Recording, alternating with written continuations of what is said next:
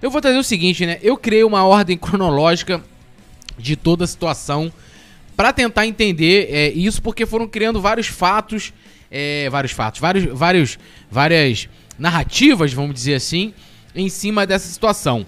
E uma coisa começa ontem, que foi dia 9, né? Às 9h32 da manhã, às 9h32 da manhã, o vice-presidente de Relações Externas, que hoje deu entrevista, ele tinha tweetado o seguinte: não tinha saído ainda a notícia de que Gabigol é, tinha sentido dores após a partida da seleção, nada. Ele, ele colocou assim: ó, o que é o que é? Um negócio que você usa recursos e ativos de terceiros, investe pouco e tem receitas altas.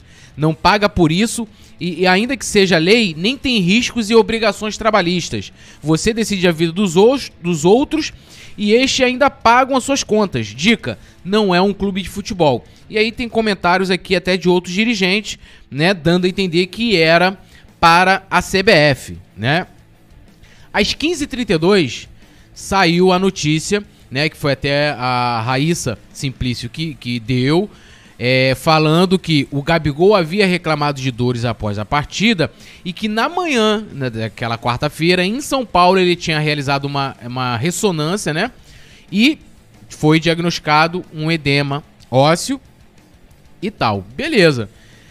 Aí a gente vem para as 18h57. O que, que aconteceu às 18h57 de ontem? O Flamengo divulgou a lista de relacionados para o jogo né, de hoje com o Gabigol né? E aí tinha a seguinte explicação. É, sob responsabilidade da CBF, Gabriel Barbosa realizou o exame que constatou um edema muscular na coxa direita. O Flamengo entende que o resultado é inconclusivo. E aí, uma pausa aqui, até Nazário. O que, que se entende por inconclusivo? Pô, o Flamengo pegou o exame lá, os, os profissionais do Flamengo, do departamento médico, olharam e falaram: olha, isso aqui não é suficiente para para dar um diagnóstico. Esse foi o meu entendimento. Eu até fiquei questionando, né, conversando até muito com a, Letícia, falou, pô, mas como assim um profissional médico olha um exame, né, é, e, e, diz que é inconclusivo? É diferente, por exemplo, de um, exame é, de Covid e tal. Esse é um exame que você tem imagem ali, várias informações super detalhadas. E aí o Flamengo fala mais. Gabriel Everton Ribeiro são aguardados normalmente pelo departamento de futebol na noite desta quarta, que era ontem, em Curitiba para reavaliação dos profissionais é, do clube. Às 11h30 da noite, o Gustavo Henrique, né, o Dando Choque, ele colocou um vídeo da chegada, era 11h30 da noite, da chegada do Everton Ribeiro.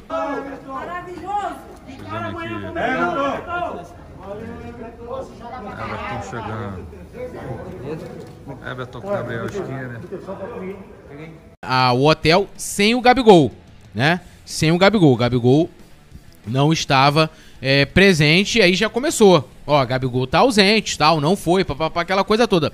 Às 10 da manhã de, de hoje, né, dessa quinta-feira, é, o, o Vene Casagrande entrou, é, entrou em contato com o empresário do, do Gabigol e ele soltou a seguinte nota para o Vene.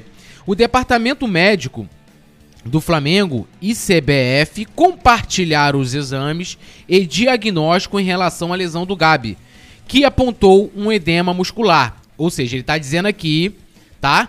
Que Flamengo, que uh, o exame que foi feito na CBF foi compartilhado com o Flamengo, assim como o seu diagnóstico. Ou seja, os profissionais do departamento médico do Flamengo tomaram ciência tanto do exame como do diagnóstico desse exame. Com isso, o departamento médico do Flamengo vetou o Gabigol para a partida contra o Curitiba. decisão tomada no fim do dia de ontem, dia 9 que foi justamente por esse horário em que o Flamengo emite a, a, os relacionados e diz que contava com o jogador. Já tem uma divergência aí.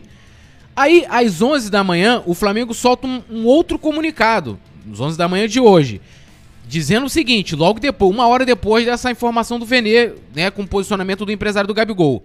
Gabriel Barbosa descumpriu a determinação de se apresentar na última quarta-feira, dia 9 do 6, em Curitiba, impossibilitando a avaliação do departamento médico do Flamengo.